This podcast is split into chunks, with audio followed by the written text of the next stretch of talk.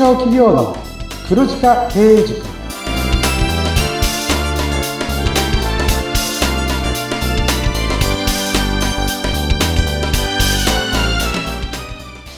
こんにちは中小企業コンサルの久保木康明ですインタビュアーの勝木陽子です。こんにちは。この番組は毎年500人以上の中小企業経営者の課題解決の相談を受けている久保木さんが全国すべての中小企業を黒字にするビジョンを掲げて皆様からの相談に乗ります。さあ、久保木さん、今日はなんか久保木さんのお仕事周りのお話ちょっと最初お聞きしたいなと思うんですけれども、チームメイト教えていただけますか？はい。私あのこれまでですね部下でいうと100人以上。おの部下を持ってきたんですけど、はい。ここに来てですね、うん20代後半、30代前半の若者しか周りにいなくなっちゃいました。すごい。え、久保木さんって今50歳？そうですね、54歳ですね、僕は。ってなると、結構下ですよね。ものすごい差があるんですけど、もええのすええごくですね、和気あいあいと皆さん仲良くしてやってくれてます。いいですね。そしてね、あの、今これを聞いてる皆さんには、全然、あの、全然今の、今まで存在を感じていただけなかったと思うんですけれども、重要な方がもう一人参加してるんですよね。このそうです収録に。ね。うん僕のこのポッドキャストをサポートしてくれるのが、はい実は加藤くんっていうですね。ちょっともう彼がしっかりサポートしてくれるんで、僕がうんなんとかポッドキャスト成り立ってます。いやいや、そんなことはないですけれども、なんか前回のそのタイパの話なんかは、はい。加藤さんのアイデアから始まったっていう。そうなんです、そうなんです。うんうんあの、ある程度僕の方で、まあ僕の知識だったりノウハウで話すこともあるんですけど、まあ一般的な情報収集ってところだと加藤くんの方にお願いしています。そういう役割分担ができているということなんですね。そうですね。ぜひ、ちょっとポッドキャストにも一度紹介したいなって思ってます。そう。もう今日もね、なんか声も顔も NG と言われてしまう。なんかね、すごくね、あの、お聞きの皆さん、イケメンでね、爽やかな感じの方ですよね。そうですね。はい。なんか今間がありましたけど大丈夫かしら。大丈夫です。はい はい僕も意外と気を使う方なんで。はい。ということでね、いつかね、この加藤さんにも、ちょっとね、お声だけでも出ていただきたいなと、そういう感じがいたしますが、はい。皆さん楽しみにしてください。はい。今日のご相談いきたいと思います。こちらもね、若い方の相談なんですが、えー若手に本を読むことを推奨しているんですが、なかなか取り組んでもらえません。何かいいやり方はありますか？というふうにいただいています。これ、私もすごく悩みましたね。あのー、絶対にね本は読んだ方がいいなっていうふうに思っているんですよ。で、これうんなんでかっていうと、若手って単純に、まあ頭がいい悪いとかではなくって、はい経験がないんですよね。うんうんうんだか、ら、経験した人たちの、やっぱり話を聞くっていうのは、今本でしかないじゃないですか。なので、本を読んで学ぶってすごく重要なんですよね。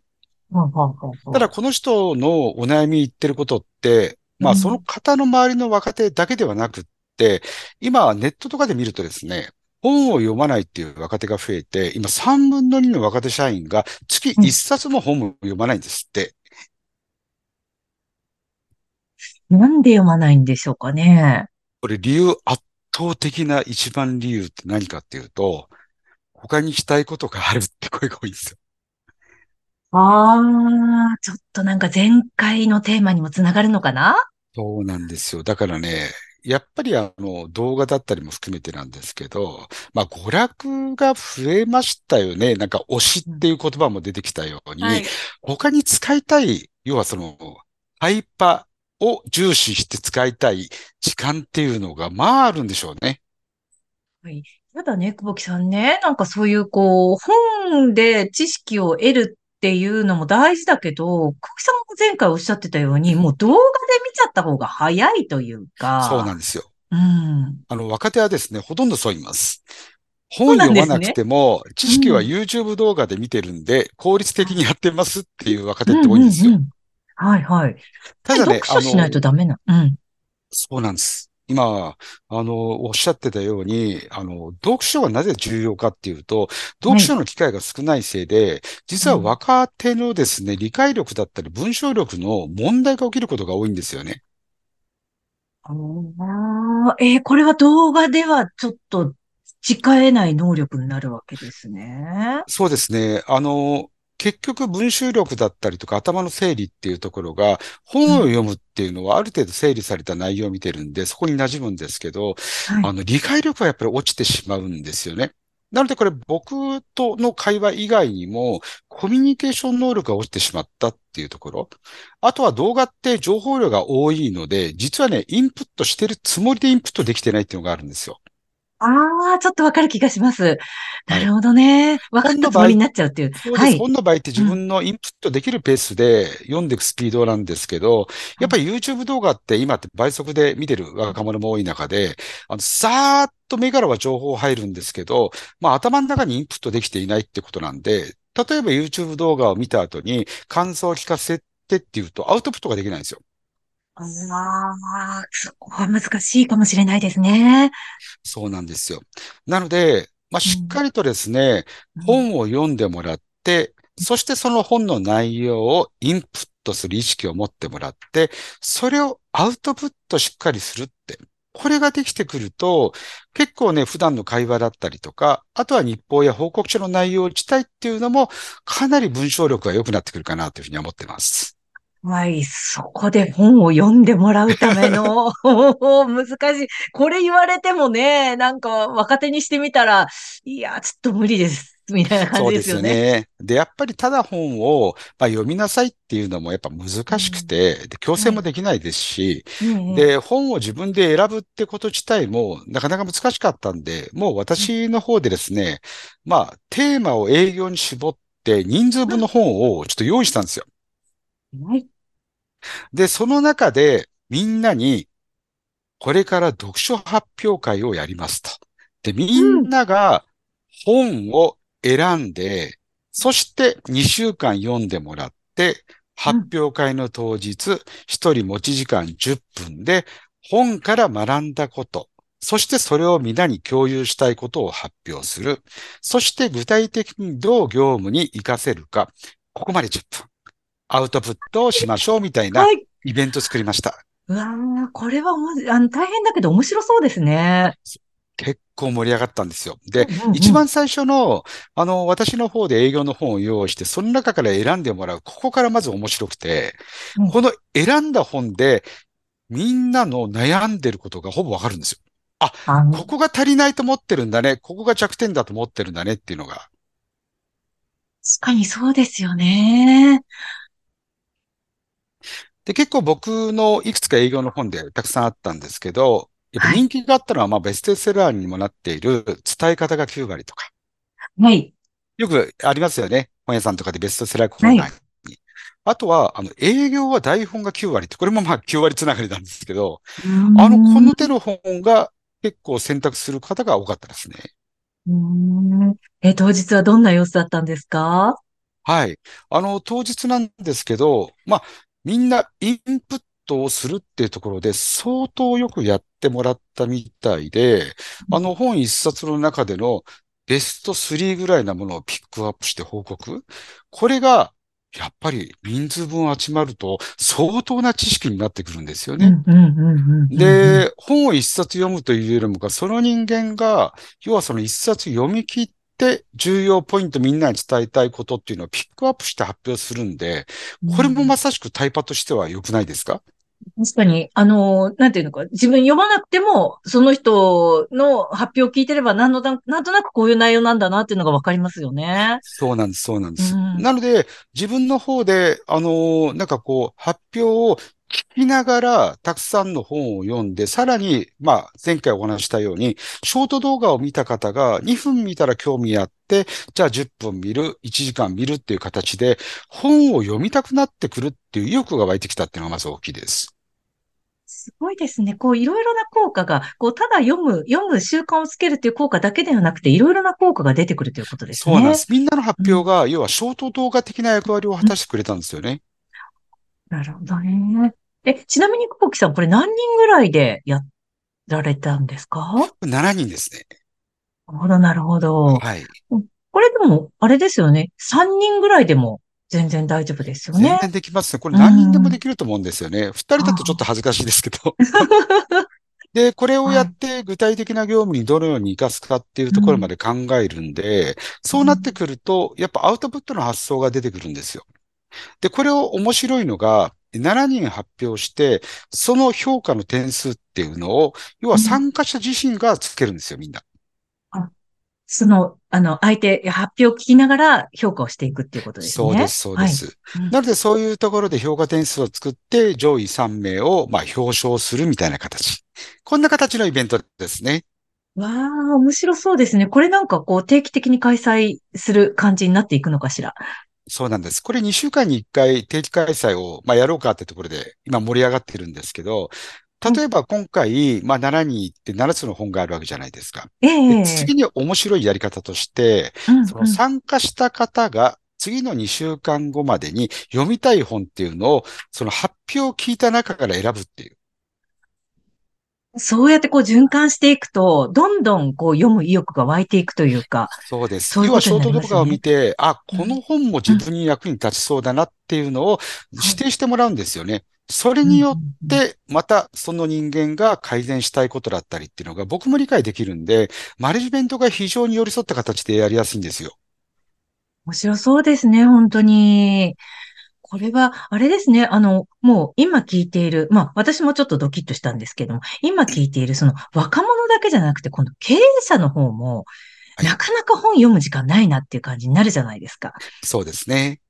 そうすると、その経営者の方も混じってみんなで、その読書会を開くっていうのもいいですよね。いいですね。はい。いやっぱり若手層だったりとか、中間層、管理職層ってことで、やっぱり読む本だったりも違うと思うんですよ。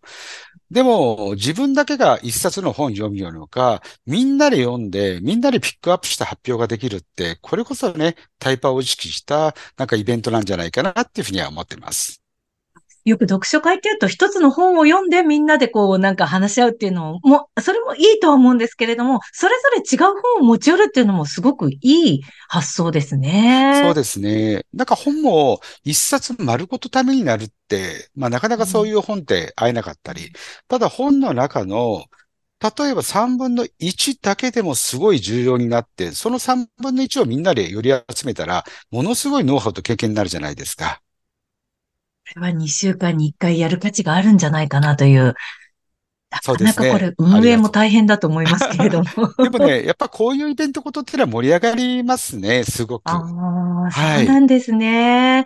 ぜひやってみたいと思い、えやってみていただきたいと思いますが、はい。そうですね。久保木さん、どういう本、もう一度割とこう若手におすすめな、もう全然読まないんだよっていう若手におすすめな本っていうのは、どういうふうに選んでこられたんですそうですね。具体的にはどんな？僕の方で、うん。あの、この前も話したと思うんですけど、毎週本屋さんに行ってるんですよね。はい。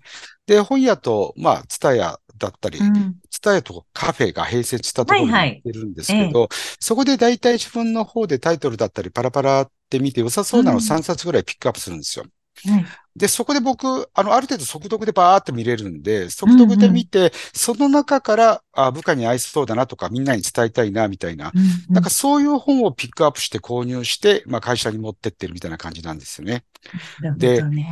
結構自分ぐらいの年齢の人って、もう、うん、例えば営業のやり方だったりそういうものっていうのができるのが当たり前になっちゃってるんで、どうしたらできるのかだったり、できるまでの過程をもう忘れちゃってるんですよね。なるほど。うんだからどう説明していいかわからないっていうのが、実は多分僕らの年代だったり、まあ管理職の人たちのお悩みだと思うんですよ。うんそうなった時に、まあ僕本を読みながら、あ、これが僕が言いたかったこと。あ、ちゃんとこういうふうに若者でも通じるようにまとまってる、みたいな形で本を選んでるっていうふうになってます。なるほど。つまりその久保木さんのご自身がためになる本っていうのももちろんあるけれども、その若者にとってこれはためになるかもしれないな、わかりやすく書いてるなっていうものを選ぶっていうのがいいということですね。そうですね。いかに自分が伝えたいことだったり教えたいことっていうのが分かりやすくまとまってるっていう観点で今本を選んでますね。はい。あの、最近、さっきもちょっと出てましたけれども、最近読んでみておすすめだなと思った本、これは、あの、部下の人たちも食いついてくれたよっていう本があったら、皆さんにご紹介いただけますか？そうですね。僕の方だと、先ほどご紹介した、まあ、営業は台本が9割だったりとか、うん。なんかそういうその営業のやり方が仕組み化できてるようなものっていいなと思っていて、はい。あの、営業ってなんかこうセンスでしょうとか、まあイケイケな感じでご利用しできる人みたいな感じで言われてるんですけど、意外とね、論理的にやっていくと、まあ営業が取れるようになってくるんですよね。だからそこをもうちょっとその勉強することで営業として、まあ数字を出していくってところに取り組んでもらいたいなと思っています。はい。まあね、感覚でやればいいんだとか、足でとか根性だとかって言ったって、もう通用できない世界ですかあらね。の、今は本当に営業が難しくなってると思いますね。物も溢れてますし、そんなにすごく差別化できて、なんかこう、いいサービスってあまりないじゃないですか。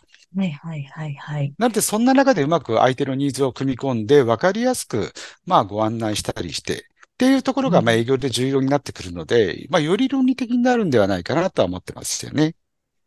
そういう本をちゃんと読めるようになる、えー若者、そして、まあ、その中間層、皆さん、あ 私も含めてだと思うんですけれども、えー読書会というか、こういうね、あの、皆さんで読んで発表しちゃうっていう回もいいんじゃないかなって思いました。面白いお話でしたね。あ、ありがとうございます。はい。ということで、今日はこれぐらいでしょうか。はい。はい。えー、中小企業の黒字化経営塾では皆様からのご相談もお待ちしております。また番組インスタグラムノートもありますので、ぜひチェックしてくださいね。はいそして本の説明もね、あの概要欄にも載せておいていただけますでしょうか？わかりました。私の方で参考になった本も、あの、情報として提供するし、逆に皆さんの方でもおすすめの本がありましたら、ぜひともですね、お気軽に、あの、フォームの方から教えていただけると嬉しいです。どんどん若手にですね、貸し出したいと思ってます。はい。ということでね、こうやってどんどん盛り上げていきたいと思います。はい。中小企業の黒字化経営塾、お相手は？中小企業コンサルの久保木康明と、インタビュアーの勝木陽子がお届けいたしました。それではまたお会いしましょう。次回もお楽しみに。ありがとうございました。